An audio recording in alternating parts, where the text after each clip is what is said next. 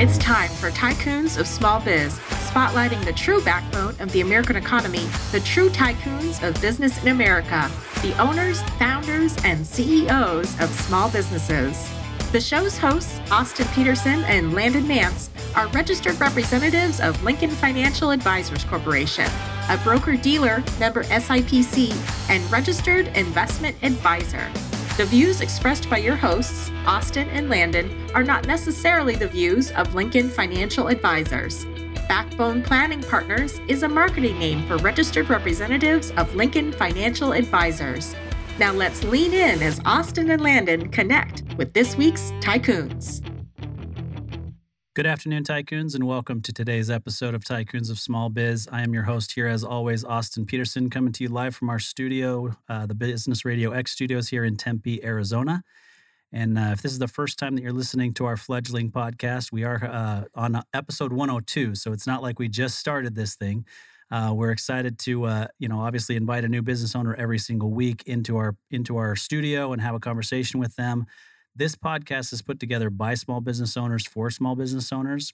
And the intent and the reason that my partner and I, Landon, and I started this podcast, and we've added other partners since, uh, is because we believe in the small business community. We believe that it truly is the backbone of the American economy, and we want them to have an opportunity or a platform to share their story and, and tell a little bit about their business and uh, and that's why we've started this program and we've had it going almost for two years now and we are excited obviously to have a true tycoon in the po- in the podcast with us today or in studio with us today we've got michael peterson of mikepeterson.com uh, in the studio with us today not to be confused with my father michael peterson this is uh, somebody who's much closer to my age than my own father. So, Mike, welcome to the to the studio. Awesome. Thank you so much for having me. It was kind of cool when I plugged in your directions. I was 11 minutes away. So my home is 11 minutes that way. Yeah, no, that that's pretty sweet. that's even closer than my home to to this studio. So that's uh, that's great. We we love this studio. Actually, we've uh, we've been recording here, like I said, almost two years now. May May fifth, Cinco de Mayo, 2020 is when we recorded the first episode. And uh, you know the studio hasn't changed a whole lot, but some of the technology has. And so you know, for those who are watching this on YouTube, we've got better technology than we've had uh, over the years. We've got better cameras, more cameras in the room. I don't know if that's a good thing or a bad thing that there's more of me on video, but uh, you know, for guys like Mike who take obviously very good care of themselves, uh, the the women, of course, are going to be happy to be watching this uh, this podcast. So, Mike, before we jump into the business side of things, tell us a little bit about you personally. You know, where'd you grow up? What'd you study in school? Did you go to school? Do you have a family? Any kids? Well, I'm from a very small town in Oregon called Newberg. Um, it's actually got the second biggest dental equipment company in the world, which my mom went to, worked there for 30 years, and she passed away about three years ago. Mm. But so I'm from a little tiny town. Really, my entrepreneurial journey started at age 10. A lot of people say that, but mine truly did. I was pushing lawnmowers around my neighborhood at 10 on the weekends and charging five dollars a yard, and I get about two or three yards every Saturday. And yeah. so, and when I look back on it now, I think, wait a minute, so that was a long time ago. We don't say we don't say how many years ago that was, but I think inflation. Okay, I made fifteen bucks as a ten year old. Let's say forty ish years ago. What would that be now? Like, what if what if a, a, kid was pushing the lawnmower down the street now and get what would that be? You're a money guy. What would that be from fifteen year fifteen dollars on a Saturday for a ten year old forty years ago? What would that be now?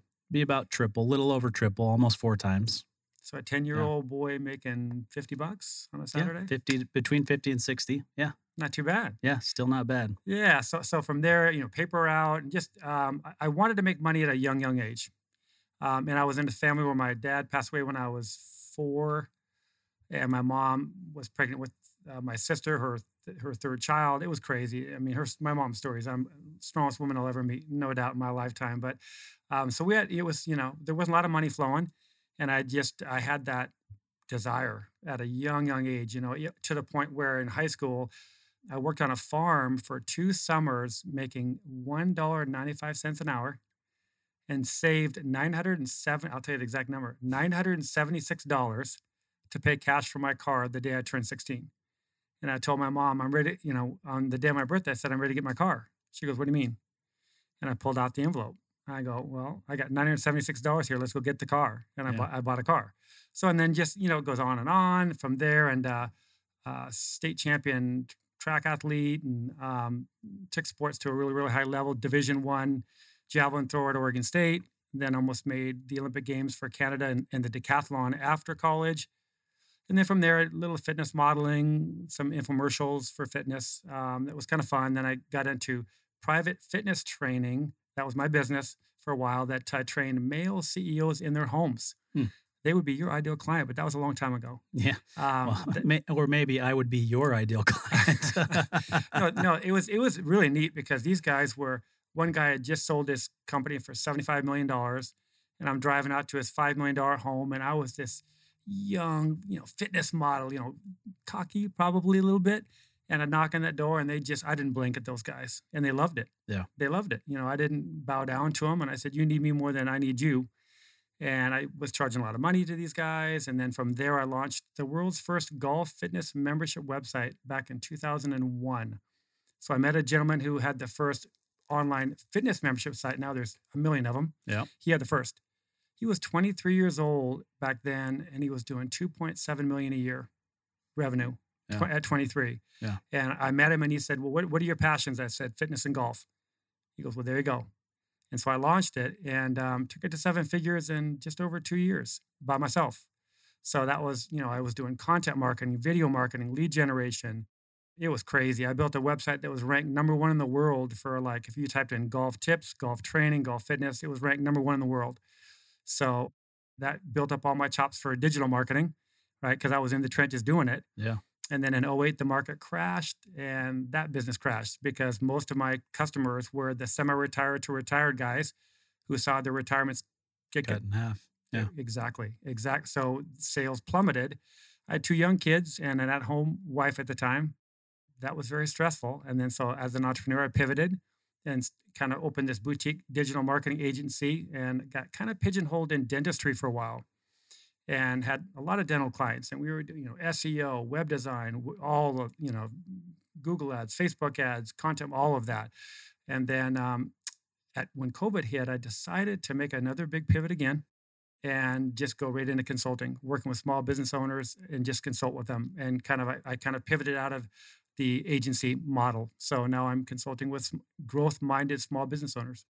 Yeah. So, I mean, tell us what that means, you know, really. I mean, you, you consider yourself a, a revenue growth specialist, right? So, mm-hmm. I mean, people can put the words together revenue growth. I mean, the, the reality is most, if not all businesses are trying to grow revenue. But tell us what a revenue growth specialist really does and why somebody would be interested in in your services. Well, it's more about strategy.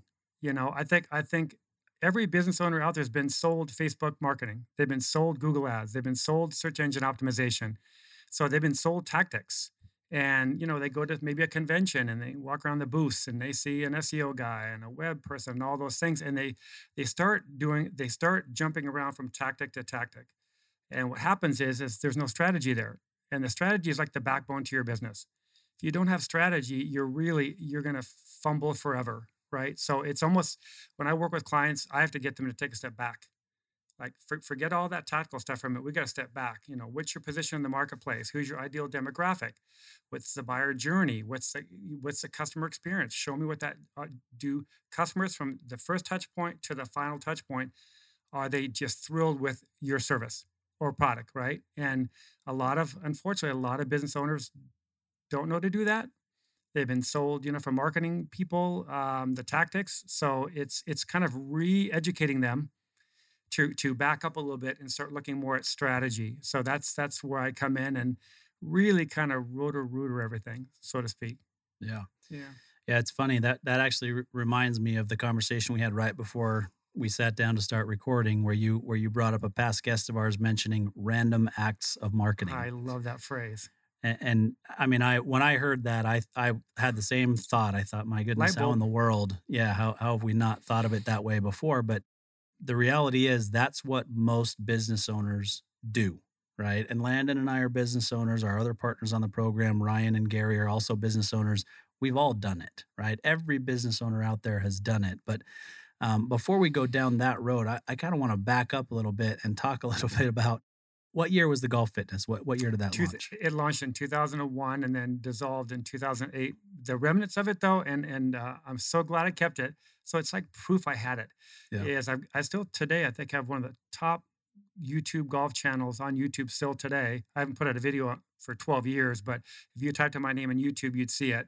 It's got five million combined views, four million views. So I, I really became very, very good at video marketing and Yeah. video optimization on YouTube. And you know, I've I've gotten clients from one video. I had one dentist that landed eighty thousand dollars in porcelain veneer cases within two weeks of launching a video that I scripted and shot for him. So, Yeah. and he sent me a text message. He said, "I don't want you to get a big head, but your your one thousand dollar video has made me eighty thousand in the last two weeks." Yeah. So yeah, it, it really just to see, and even today, video is not used near enough, and it's not used correctly. It's used completely wrong. Yeah, so that's that's actually what I was trying to to drill down to is one 2001 is very early for YouTube and video marketing period. And when you mentioned that, that was the first thought that came to my mind was, well, wait a minute. I know from our pre-call that that mm. was a while ago. So I, I want to know, you know, how that got started and how you got involved there and and what that's uh, ultimately done for you. But you're right. Today it's kind of a buzzword, right? People realize video's a big deal even LinkedIn is starting to realize, gosh, you know, we need to have more videos on the platform. And so they're opening it up and they want people to start using video on their platform. It's still, I would, uh, maybe we're not in the early adopter stage, but we're still, we're just barely past that early adopter stage. So there's way more runway to grow on video marketing. But let's start there. I mean, what made you think video was the direction to go back then? you know golf and even fitness is very visual you know you can't when you're when you're when you're a trainer like if i was talking on here and said here's how to do a bicep curl stand up do this do this do that well that's kind of hard right? But if you watch me do it you're like oh his elbows are going here his hands are going there you know he's got you know muscles are flexing whatever. It's the visual of the video is much more you can absorb it much quicker and better and it's more high fidelity. Yeah. so um, and mine was a combination of golf fitness and also some technique because I was really rabid golfer. So I was learning every the biomechanics of the golf swing. Yeah. So I learned every joint how it should move in the golf swing all the way through. So I kind of I combined the two of them, which made me. Um, we'll talk about this later in the show, but a big thing with businesses is called market dominating position. That's a key phrase that everybody should understand. Yeah. Well, I created a market dominating position right there with those videos. Nobody was doing it. Nobody was showing golf, fitness, and mechanics all in one video.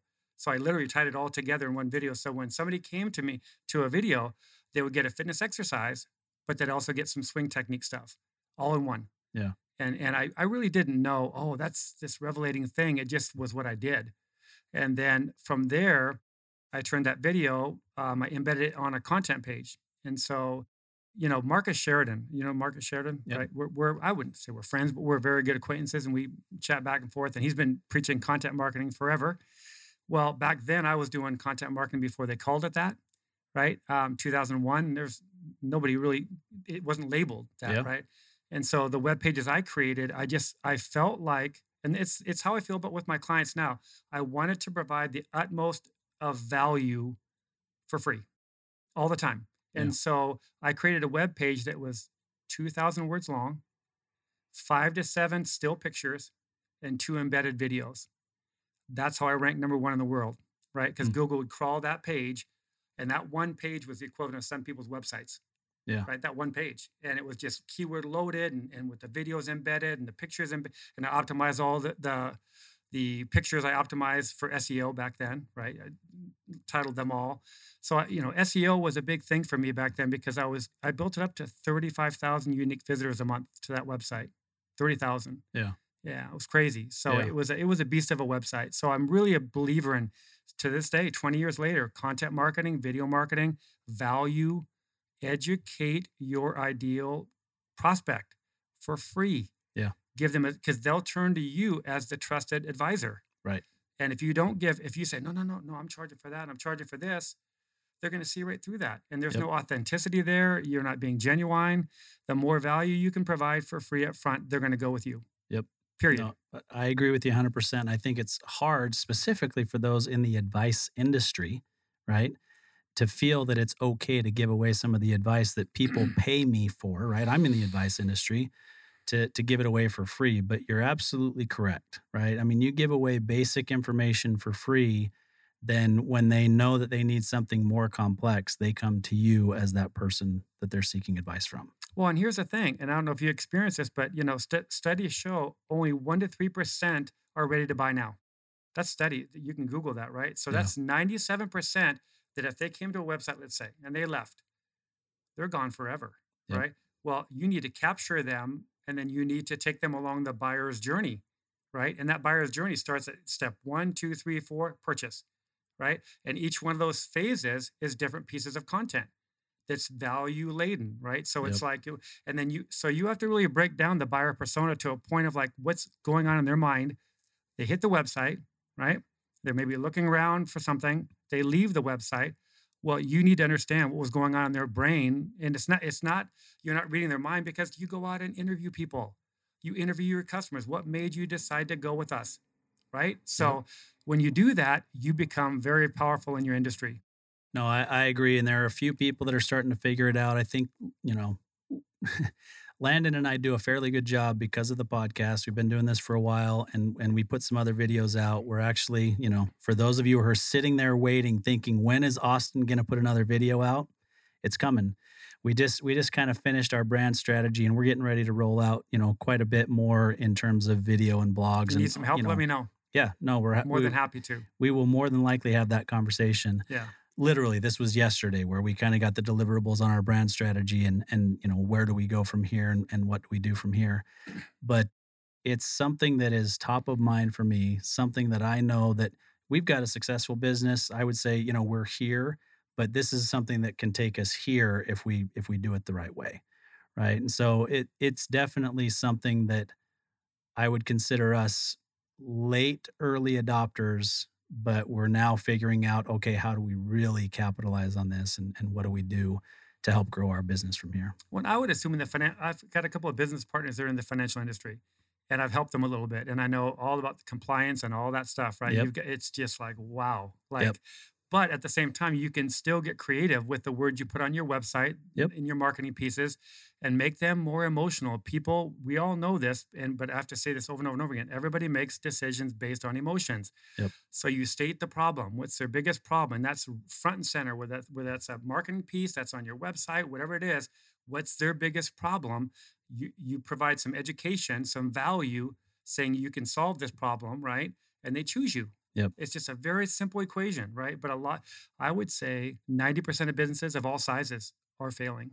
Yeah. they're failing, and they're spending so much money on marketing that they don't have to spend if they if they tighten their message and got everything more dialed in and again let's go back to strategy for a minute if they had their strategy correct they wouldn't have to spend 20000 a month on facebook ads 30000 a month on google right they're spending all this money and they don't own those platforms Yep. you don't own those platforms right Yeah. so you're spending all that money giving it to somebody else making them richer well so in the moment you're getting that lead but what's that doing in the end for you right Yep. as opposed to if you build out your own platform with value and, and I, I call it like my golf site that was an authority website authority right like google when they crawled it they were like this is this is number one Yep. and, and the reason why the content i added on a regular basis so they were seeing cons- google was seeing consistent content um, i was embedding youtube videos which google owns youtube Yep. so they kind of like that seeing that code in there Yeah, right of that's a, course no no seo will tell you that gives you a bump it has to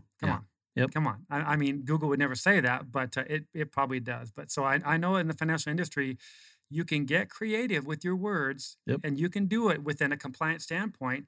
And most financial websites are horrible. Yep. They are horrible. They're, they're just so stone cold, no personality, no brand, no nothing. Yep. So if you guys with your new brand thing, I don't know what it looks like, but hopefully you just got, you crushed it with your new brand. So I'm, I'm excited to see it. yeah i think we're i think we're going to get there and you know we know that our website isn't great we, we know that our we believe that our website is better than a very large percentage of financial professionals websites but it's still mm. not great.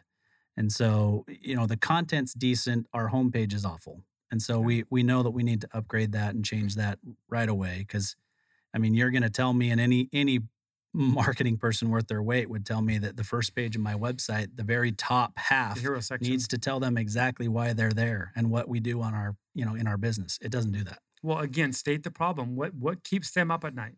Yep. What's the problem? That should be your headline. Yep. It's it's not. A lot of times they people get a little bit mixed up. They'll say benefit, benefit, benefit, right? Yep. And that's fine. It's better than feature. A benefit's better than a feature. But Yep. what's even better than a benefit? Emotion. Yep. So emotion is like so your ideal client. What keeps them up at night? That's your headline. Yeah. Right there. And then the sub headline is the engage part. That's the solution. And it doesn't say uh, choose us. It's more of a, of a benefit laden kind of a, not even a sell. It's just more of a value laden statement that positions you guys as the solution without saying you're the solution. Yeah. Because you don't want to be selling.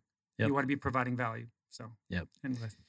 yeah, de- definitely some uh, some food for thought and some things that you know have been top of mind for us, and we're we're working on that. But the, the funny thing is, I have to mention is we have a we actually have a six part video series on our website and our YouTube channel called "What Keeps You Up at I, oh, Night."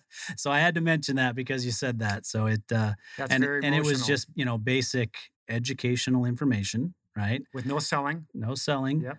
And then we did something similar, and I'm I'm drawing a blank on what we called it, but we I basically put out another. I want to say it was a six part series at the beginning of COVID to basically actionable actionable strategies for I love the word action. for COVID nineteen. So we you know we did some things right for a while, and then we got really busy with the podcast and other things, and we got away from it. So now we've got to kind of bring it back in. We're outsourcing and hiring and doing the things that we need to to to kind of bring that back around. So. That's awesome. Yeah so, all right, I have to hit, I have to hit one more thing on this golf fitness thing because I, I think it's worth mentioning. So, 2001, for those who are golf fans, let's think back to kind of where we were in golf, right? Mm-hmm, so, mm-hmm. Tiger Woods won the Masters, if I'm not mistaken, for the first time in 1997. 97. I owe, I owe him a Christmas card for the rest of my life. Yeah, because sure. there was definitely was something perfect. there, right? The timing is huge Yep. because Tiger Woods was the first golfer that we ever saw that you could see definition in his arms and didn't have, you know, yeah, he he definitely brought fitness to golf and showed even though he's he's struggled physically throughout the years, but imagine what it would have been like if his swing had been as violent as it is without without, the, without supporting the physical s- structure that he has, right? Yeah, no, that it was it was perfect timing. And, and you know, here's another funny thing about Tiger Woods. His third U.S. amateur win was 10 minutes from the house I lived in in Pumpkin Ridge, Pumpkin Ridge, Oregon. The uh, Pumpkin Ridge Golf Club was where, and I went and watched all four rounds. And my then wife, and she'll say this to this day, I came back every day going, "This Tiger Woods, watch this guy." And it was before he's pro, right? It was his Yeah. third U.S. amateur, but Yeah. I had never seen anything like this. I mean, I stood, I, I, I got goosebumps. I stood behind him on every shot. Yeah. And and he was skinny back then. He was he he, he Yeah. hadn't lifted. Right. He was probably 6'1, 160, 155. Yep. And what he did on the golf course, even back then, every day I came back to him and I said, Watch this guy. This guy is wow. Yeah. So there's another little trivia with Tiger as I was there for a third US amateur win. It was very cool. Yeah. Yeah, he's he's something else. I mean, I I remember the first time I mm-hmm. saw him in person was at the Memorial Tournament in, outside of Columbus, Ohio. And it's, you know, it's Jack Nicklaus's tournament and he he was starting to kind of make that charge where people were like, gosh, he's going to break the record and he's, you know, he's going to have more wins, he's going to do this, more majors, all that kind of stuff. But I, I remember distinctly standing at around the, you know, at the ropes of a tee box you know, with Tiger, you have to go ahead like two or three oh. holes to be able to even get close, right? And so we went ahead a couple of holes and I just stood there at the rope waiting for him to show up at the tee box and thinking to myself, man, that guy is just ripped. Like you're not used to seeing that. And you know, he's wearing a he's wearing a polo shirt and you can kind of start to see the six pack underneath there and his arms and and it was just it was so abnormal for a golfer to see it. And and he was just he was this towering guy playing a, a sport that was known for not having to be Well, really really super in shape it was his, it. it was his athleticism too, though. You know, I mean, you could just see it. I mean, this guy, you know, a lot of times in, in you know years like when I was in high school, the golfers were what, not the real athletic guys, right? Yeah, they right. weren't right. Made fun of what skinny guys, whatever. Tiger comes along, just the way he walked and he carried himself, and then he's working out. And people's like, "Who the heck is this guy?" And his shoulders were just. Yep. That's what I liked about it. I was like, Ooh, "Look at this guy!" Right? Yep. Because I'm a fitness guy. Yep. So I saw the shoulders, and I was like, "Okay, all right, this guy's, this guy's got something." It was pretty cool. Yep. Very cool. Yeah, no, fun fun to watch, and and he's he is responsible for the guys that are out there playing today. I mean, there's no Oh. doubt about it. All the all these guys, you know. Prize money. Oh yeah, no, there's no doubt about it. But I mean, I'm I even think of so I've got a son who's 22, Oh, nice. and he played golf all through high school. Also played baseball. He was an athletic kid. Played every sport growing up except for soccer. That lasted a few games, and he's like, Did he isn't for track? me." Track too? He did not. Okay, no. okay, so okay, I uh, sorry, I should have. Because I'm saying I'm gonna lick my chops if you say track. Because we've been talking track the rest of this time. Yeah, I, I should have been careful about that because you know I discount track as one of those Oh, be careful now. Be one of the, one of the big sports. I apologize, but it's definitely an Olympic sport, and uh, and you've got to be athletic. But yeah, no, he baseball, football, basketball, you know, and then golf, where where he grew up playing all of them and was a good athlete at all of them. But baseball, he liked it because of this, and golf the same thing. But he also struggled with golf because of this. so right? much mental. It's so much mental. Yeah, Oh, the the moment you the moment you make a mistake is where he had he had the problem of not being able to move on to the next shot, right? Mm. You think of Kobe Bryant, you think of Tiger Woods, you think of LeBron James, you think of Steph Curry, you know these guys who can miss seven shots in a row in basketball and still believe that they will make the next shot, right? And that's the same thing as in in in golf, right? I mean, you have an errant tee shot, you've got to believe that you're going to be on the green with that next shot no matter how far off the fairway you are. And so that's, true. That's what he's got in spades compared to everybody else in in addition to the physical talent. All right, so we've gotten kind of way off track here. so let's kind of bring it back to to what you do on a daily basis. So maybe actually, you know what? Before we do that, let's take a quick break. Hear a word from our from uh you know for our audience, call to action for our audience, and then we'll come back and talk about you know kind of an ideal client for you. Hey there, tycoons. Austin Peterson here, co host of Tycoons of Small Biz. If you think you have what it takes to be considered a tycoon and you're wondering how you could become a featured guest, please follow and then message us at Tycoons of Small Biz on LinkedIn. We'd love to have a conversation with you to see if it is a mutually good fit, and if so, we'll get you scheduled for an interview. If you're unsure about being a guest on our podcast, but are contemplating selling your business over the next few years and you'd like to know what your business is worth, Please also follow us and then message us on LinkedIn for your no obligation, informal valuation of your business. We look forward to hearing from you, and thanks for listening to the Tycoons of Small Biz podcast. And now, back to today's program. All right, Tycoons, welcome back. We're here with Mike Peterson, and we've been kind of all over the board today. We've talked about uh, a lot of, of different topics, which are very interesting because, Mike, your background is, is very interesting um, and it's kind of led you to where you are today, which uh, you know I think is phenomenal to think about somebody who was doing video marketing in, in the year 2001, and you've still got people who don't understand that that's a big thing today is is phenomenal in and of itself. So I appreciate you, you know, working with me as we kind of worked through No that and, and talk through that. So let's get to where we are today. So the the consulting that you're doing today, tell us kind of what that looks like, right? I mean, you, you've got a business. So, I mean, you can use our business if you want as, a, as an example, or, or use a client without obviously sharing names, I would assume that you have. What, what does the engagement typically look like? What do you see that is their pain point, and why exactly is it that they're hiring you? Yeah, I typically work on a 12 month engagement um, with clients because, you know, a lot of times uh, you can't turn things around in a month or two. You know, this is not how it works. Um, again, I don't, for me, I don't lock any client into a contract because I don't like the feeling of that. So they can leave whenever they want, but I want to set the expectation like, hey, when you work, when we work together, it's 12 months.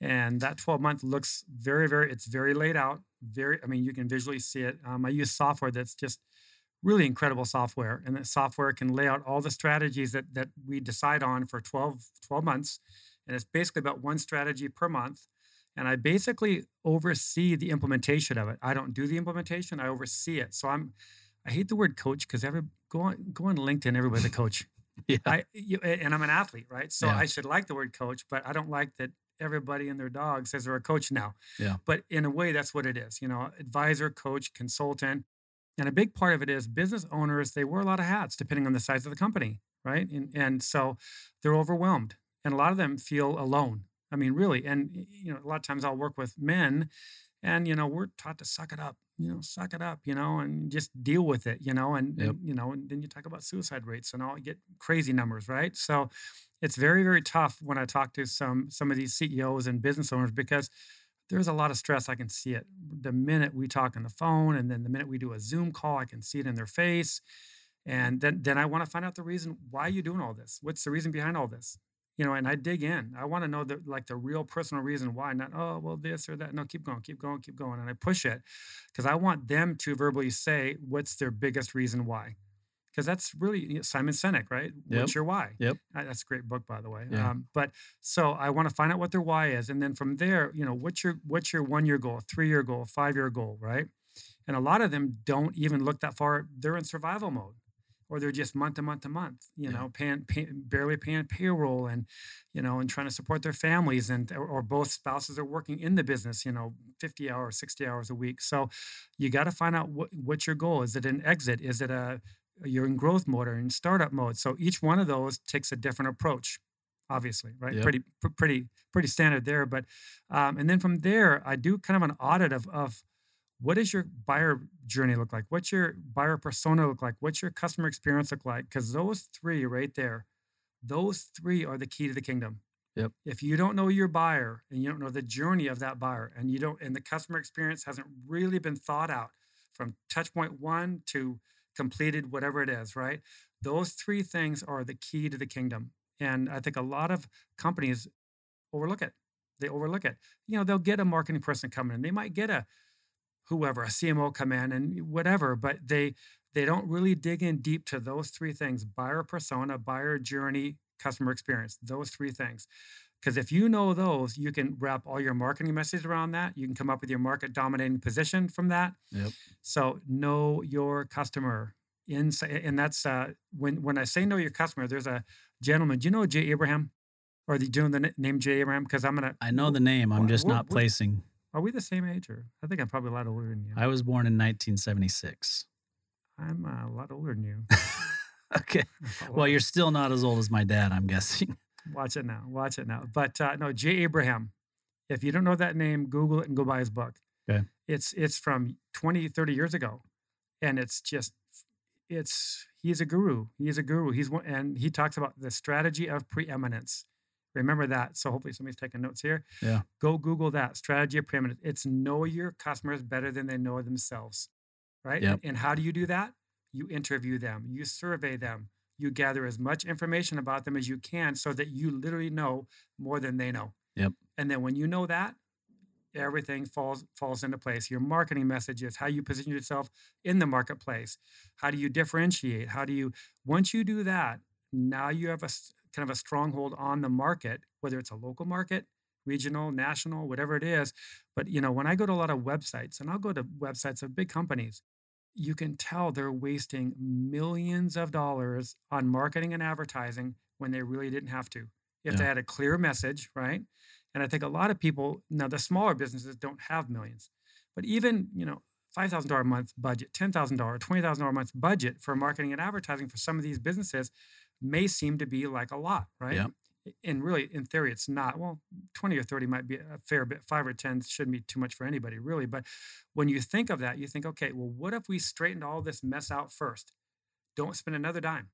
Do not spend another dime on marketing advertising. And all the marketing people listening to this are going to be like, well, well, wait a minute.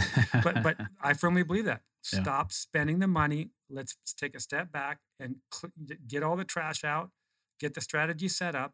Then down the road, we can implement tactics, which is what market a lot of the marketing is is tactics, right? Yep. So you clean all the junk out. Once you clean the junk out, what do we got? Now what do we have to work with? Then from there, you plot it out month to month to month. And that's kind of what I do. Yep. And I do it in a very, very not a hand holding way. We're all full grown adults here. So I do pick and choose a lot of time who I work with because if they don't have a growth mindset and they don't have that kind of I'll do whatever it takes attitude, that's probably not a good fit for me. I've been called a pit bull before. I don't, I I don't know. If, I don't know if that. I'll take it as a compliment, but um, and I've had clients later say you're like a pit bull, but you know that's that's who I really mesh with. Yeah. Right. And so I think a lot of people they say they want to grow, but when you start really talking to them, they're like, well, they don't. Yeah. They don't. So I really dig in deep before they bring me on because I want to know it's a good fit. Yeah. Because you you have to the personalities have to fit. And I'm a pretty type A alpha. So, you know, Yeah. it- that's who I mesh, mesh with the best. Yeah. So that growth mindset, that I'll do whatever it takes mindset, that's got to be in place from day one because there's going to be a lot that's on them or their team. You know, I'll have a weekly call with my client, typically the business owner, CEO. We'll look at the strategy and I'll say, what happened this week? Yeah. When, oh, too busy, didn't do that, did that. Okay, well, okay, we'll, we'll push it to next week. And then if it happens two or three times in a row, then we have a, a pretty serious talk. You know, I mean, I Yeah. take the reins and I'm like, okay, this doesn't seem to be important to you. And then I've walked away within a month of an engagement from clients. I've walked away. Yeah. Because I just didn't, I didn't see the effort. And they, you know, I mean, I get it. Things happen. You know, you're putting fires out all the time. You're wearing 20 or 30 hats. But if two or three weeks go by and you're in about the same spot as when we started, that's a problem. Yeah, Yeah. it's definitely a red flag, right? Because you know, you you said they they don't have that growth mindset, and or they don't really want to grow. And I, I, you know, I would say that maybe they do really want to grow, but they're not willing to do what it What it- takes, there you right? go. And that and that's the big difference. Is uh, I think every business owner wants to grow their business, but are they willing to do what it takes to actually make it happen, right? Right. And that's that's the thing is you've sometimes you got to take big risks, whether it's monetary or otherwise, to actually make that happen. I mean, it, it's the classic risk versus reward, right? I mean, my wife and I were watching a TV show last night where there was a woman buying a really nice apartment in LA, and she was talking to her boyfriend or husband about, I took the big risk, and you know the re- the big reward's paying off, and I, you know, I'm this is I'm able to reap this reward, and and it's true. Like that's the thing is, our country rewards taking risk you can also go the other direction right i mean if you if you make wrong decisions along the way or you take that big risk and you maybe potentially got a big loss too but you're not going to have that big reward if you're not willing to take that big risk Yeah, back when I launched the golf site, we'll go back there again. Um, my then then wife, uh, we're no longer married, but uh, my then wife said, "This is risky. I don't know about this." And I said, "No, I got I got to do this. I got to do this." And she now even today says, "I'm so glad you did that." Yeah. because you know I dove in, and again, you want to talk about do whatever it takes. Back in 2001, there was no WordPress, there was no smartphones, there was nothing. Yeah. I hired a videographer, and we shot 225 exercise videos 225 and it took me six months to upload them into this html website this raw website i was up i worked probably 20 to 22 hours a day for about six months Yeah. and my then wife was like you know you're killing yourself. What are you doing? I got, I got to get done. I got to get done. I got to get done. Got to done. And when i got it done and launched within months it was a six figure business just because i had done all that work you know I, I followed my partner who had had the membership site for fitness. He kind of guided me so he's he takes credit uh, chad chad. But i did all the work and Yeah. that's kind of what i talk about with my clients. You know i'm there for you and i'm going to set strategy and we're going to i'm going to hold you accountable and but implementation's got to happen if it doesn't happen results aren't going to happen. Yeah. Yeah, no doubt about it. I think the big thing that that i take away from that so the the marketing tactics and the strategies and you know the the approach the coaching along the way obviously that's extremely important and that's what you do. That's why you get hired to do that.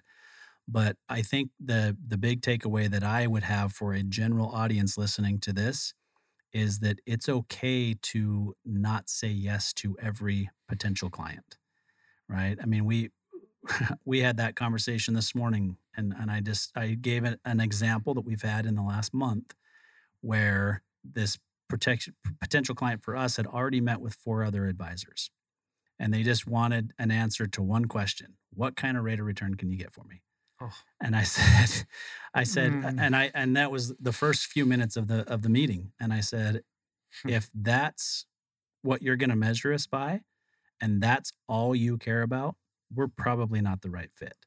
I said, if you want to talk further about this, this, or this, and why this is important, then there's a reason for us to continue this conversation. But if that's all you're concerned about, we're probably not the right fit for you. You've already met with four other advisors he was going to be you know generating a significant amount of money from selling his business and i said there are going to be advisors that are willing to trip over themselves to manage those investments for you if that's all you're looking for we're not the firm for you see that's so powerful and Oof. and he just sat there he was dumbfounded for a minute but it gave him an opportunity to to rethink things and say, you know what, I do want to continue the conversation. Let's see where this goes. And now it's completely flipped to where he's reaching out to our practice manager saying, I'm not sure if they want to work with me, but here's my information. Here's, you know, and and it's but it's it's important. You have to have that buy-in from the client. Right. And I, I think, you know, all too often early on, you kind of almost have to work with anybody because you're trying Sure. to generate revenue, right? But most business owners and businesses don't get away from that Right. and realize that they're going to be more successful as a business if they're willing to say no to certain clients and find better fits and more profitable clients as, as time goes on. Well, you know, um, this goes back to like when I was training those male CEOs in their homes. You know, these were alphas, all of them, right? Yeah. Really successful men, and um, they they don't like being told no. Yeah. You know, successful people, and you basically told that person no in a way. You say, well, "I don't think this, this is going to be a good fit." Yeah. That's shocking to people like that, and that's what you did to him. So Yeah. there's a little psychology in there, right? And not that you did that intentionally. You did it from a genuine, authentic Yeah. viewpoint, but he took it like, "Whoa, wait a minute." I, don't get that very often, right? And so you re- you gain instant respect with that that gentleman, instant Yeah. respect, and that's you know I do that a lot because I do get a lot of clients that'll say things like, well, "How fast do I get? Can I get results? What's the ROI? You know, like within month one or two? Yep. That's pretty tough. Yeah. That's that's pretty tough, you know, I, I, and that's why I kind of talk about twelve month engagements, right? But everything's monitored every month, so you know the calls that I have with clients and the progress. If implementation's happening, I can virtually, I don't want to use the word guarantee, but I can virtually say if the implementation of the strategies I'm presenting to them are happening, the revenues are going to, they're going to go up. They're they're going to go up for sure. And the ROI is going to be built in. It's going to be built in, but it's just most of the time, unfortunately, most business owners don't implement. Yeah. They don't. Yeah. And then they, they they turn to the marketing guy or the marketing person that, oh, I'll do some Facebook for you. I'll do this, that. It's five thousand a month, and they do that for six months, and not much happens. And they go, well, I just spent thirty thousand. What happened? Yeah. Right. So they, they got sold a bill of goods from um, a marketer. Yeah. Right. Which is I've I've heard that story a million times, which is horrible. Yep. Just horrible. Yep, it's un it's unfortunate. All right, so let's go back to kind of something you said at the very beginning and let's give something away for free.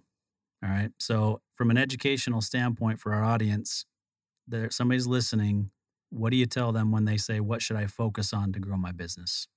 Well, I, I think for sure that you you've got to look at where you're at. You know what you know. It's so funny when you think of asking like you know finding out what the the what keeps your client and customer up at night.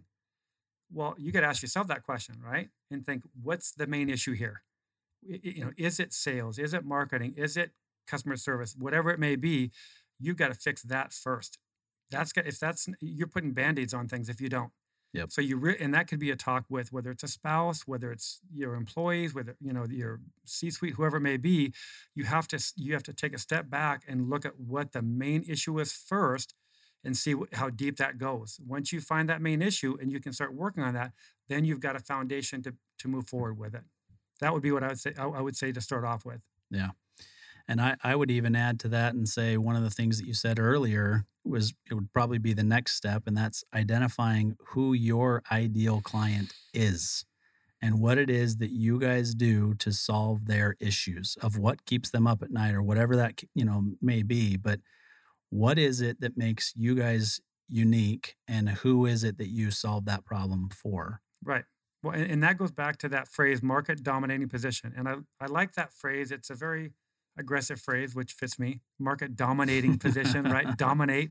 You know, and some people don't like that, but you know, in, in business, there's a lot of people that say, I like that word. That's Yeah. a good word, right? So that's that market dominating position of you have to dig deep on, you know, you can't. I've had hours and hours of discussion with a new client on trying to come up with something like that. And people say, what's the difference between a USP, unique selling proposition, and market dom it's there's a big difference. Usp is something that's kind of alongside your business that maybe sets you apart from the another business. A market dominating position is something that literally you're, you're finding the biggest pain of your potential client the biggest pain and you, you're providing a solution around that pain that's that's easily stated stated in a in a six word eight word statement. And the cool thing about that is when you get that you teach all your employees that same and it's more than an elevator pitch. It's Yep. way more than that, right? It's way more powerful. And so it takes it- it's taken me sometimes two to three months with a client for market dominating. It's like six, eight weeks to get that, right? To, Yeah. to dig in deep. But when you get it and you transfer that to your employees, you so let's say you have a company of 20 employees. You have now 20 salespeople Yeah. out every single day. And if they're happy, which I believe in employee happiness, because what's happened with employee happiness in the last couple of years, Yeah. what's that called? The Great Resignation. yeah, exactly. Bye bye. See ya. Yep. Right. People people are they're done. They want that work life balance, and they want to feel like that they they they mean something to the company. Yep. And I think uh, employers now now with COVID, I mean remote, which is a beautiful thing. I've been remote. I've worked for myself. I've never had an office, so Yeah. I'm very very lucky. But um, but so people are now experiencing what I've experienced for 30 plus years, working for myself, and Yep. I'd have it no other way. Now the power is shifting to more the employee, not the employer, right? And that's why a lot of employers are having a hard time finding help, Yep. finding workers, right? Because Yep. people are like, you know what? No, I'm not. I see your list of responsibilities here, and your pay is X, and you want me to come to the office two days a week. I'm not doing that. And so I love seeing that because I, I just feel like that's that dynamic has taken the power from the employer to the employee. Yeah, I mean, I think it's it's definitely a shift, right? And from the employer side, they're going to have to be very poignant or very, you know, honed in on culture going forward And flexible. right? Yeah, and flexible. flexible. Yeah, Yep. but they're gonna, you know, they they have to know. Gosh, you know, building a, a great culture is never easy, No. but it's way easier when you're all within the same four walls, right? And now all of a sudden you've got, you know, I, I've got a good friend actually that's been on this show uh, with us that has never had employees inside of you know an office with their with their company and i think they've got employees in 26 states right now Wow. right and so they've been virtual before virtual was cool so to speak and they've done a pretty darn good job they, he- he'll tell you they could always do better but they've done a pretty darn good job of building a great culture even though they're the Spread employees out. are spread out all over the place That's impressive. Yeah. That's good. so I mean, it, it's it's got to change. It's a, it's a difference. It's good. It's bad. There's you know I, I don't know exactly where we go from here. To be honest with you, I think that the virtual or excuse me the hybrid setup is brought is here to stay, Oh, for sure. right? Yep. And I don't you know I don't know if a lot of companies are are going to stay 100% virtual if they'll go to hybrid or Mm. if they'll you know they'll go all the way back, but definitely hybrid is is here to stay for sure. I would agree with that. Yeah. All right. So last question for you here. Then we're we're wrapping up. We're coming up against the end of time. Dang ma- it. Dang it. I want to talk. know I want to it, talk it more. always it always runs out. But you talked about it earlier, and and this is a trap that a lot of business owners kind of fall into is they're looking for that immediate ROI or they're looking for that immediate lead source, right? That comes from their marketing engine, if you will.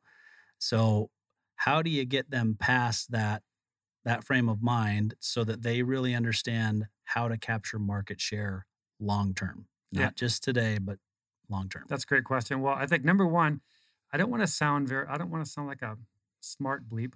Smart, smart. What? I- I'd say the full thing if I could, but I, but I won't. But um, but you, you have to ask yourself, how's it working so far? Right. Whatever the approach is, how's it working? Yeah. If it's not working too well, then you got to change it. Right. So I mean, when you think of the the ROI and you think of marketing tactics and well, we're running Facebook ads, we're spending ten thousand a month, we got Google ads, we got all these things going. I mean, you if it's not working, you have to change it. The definition of insanity is what? Keep doing the same thing over and over and over, expecting a different result. Yep. Well, you got to change it. So it's it's it's finding it's it's like what J. Abraham said. This the strategy of preeminence. It's finding somebody that you can trust, that you can work together with. And, uh, again, it's not a pitch for me, but you know, consultant or somebody that you really you've gotten to know. Um, almost to the point where I was I was talking to one of my peers over in Australia, a really successful consultant, amazing guy, and he said that most of his clients that he's had for years, they go out for drinks once in a while. They've played golf together. They've done a you know they've not become friends. They haven't crossed the line, but that the relationship is so strong that that you know ten consultants could come in and try to scoop that client up, and he'd They're say go away. Yep. So it really is finding somebody that that really has an overall strategy in place that can really explain to to the business owner, listen, what you're doing now isn't working. Here's why. Facebook ads, this, that, whatever, whatever that thing is,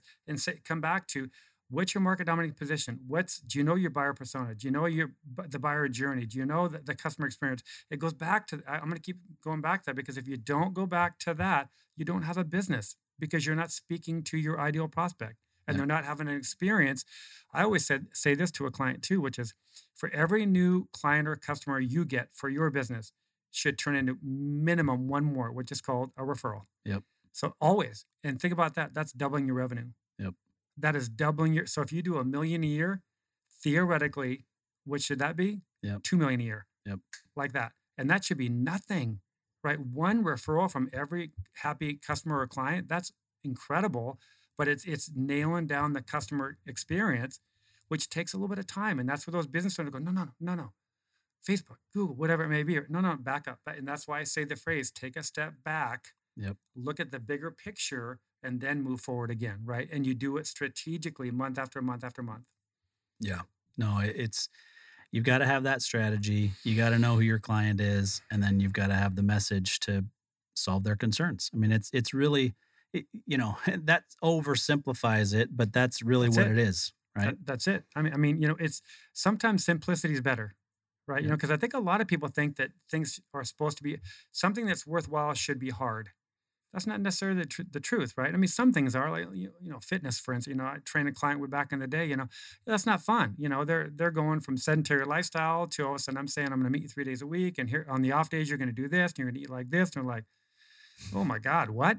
Yeah. You know, but but at the same point, it's how bad do you want it? Yep. And then that goes back to one of my favorite words of all time, desire. If you do not have desire, you're going to have a very difficult time. And that desire goes into desiring your spouse or your partner, desiring to be a better person, desire to grow your business. That word should be implanted in everything you do, right? Desire. Because that desire turns into hunger, turns into consistency, turns into passion. So desire to me is a really, really big word. Yeah. Got to have the desire first before the action comes into play, right? Right. Exactly. Yeah.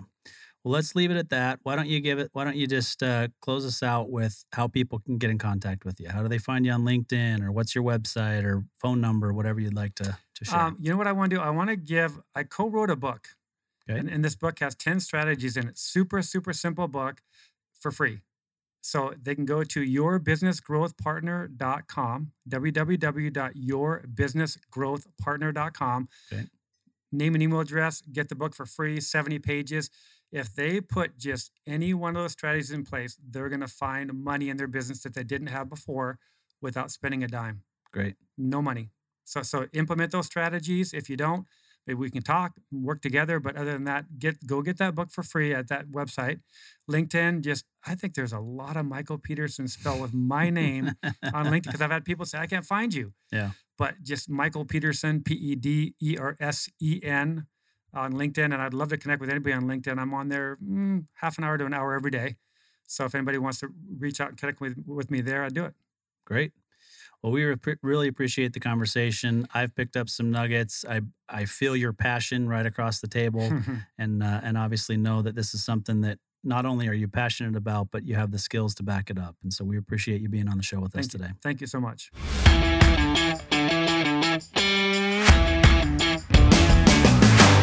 You've been listening to Tycoons of Small Biz, proudly hosted by Austin Peterson and Landon Mance. Austin and Landon are comprehensive financial planning professionals specializing in financial, estate, and succession planning for small business owners. Austin and Landon have offices in Scottsdale, Arizona, and Las Vegas, Nevada, and represent clients in 14 states throughout the country. Join Austin, Landon, and the featured tycoons live every Tuesday at 1 p.m. right here on Business Radio X and your favorite podcast platform.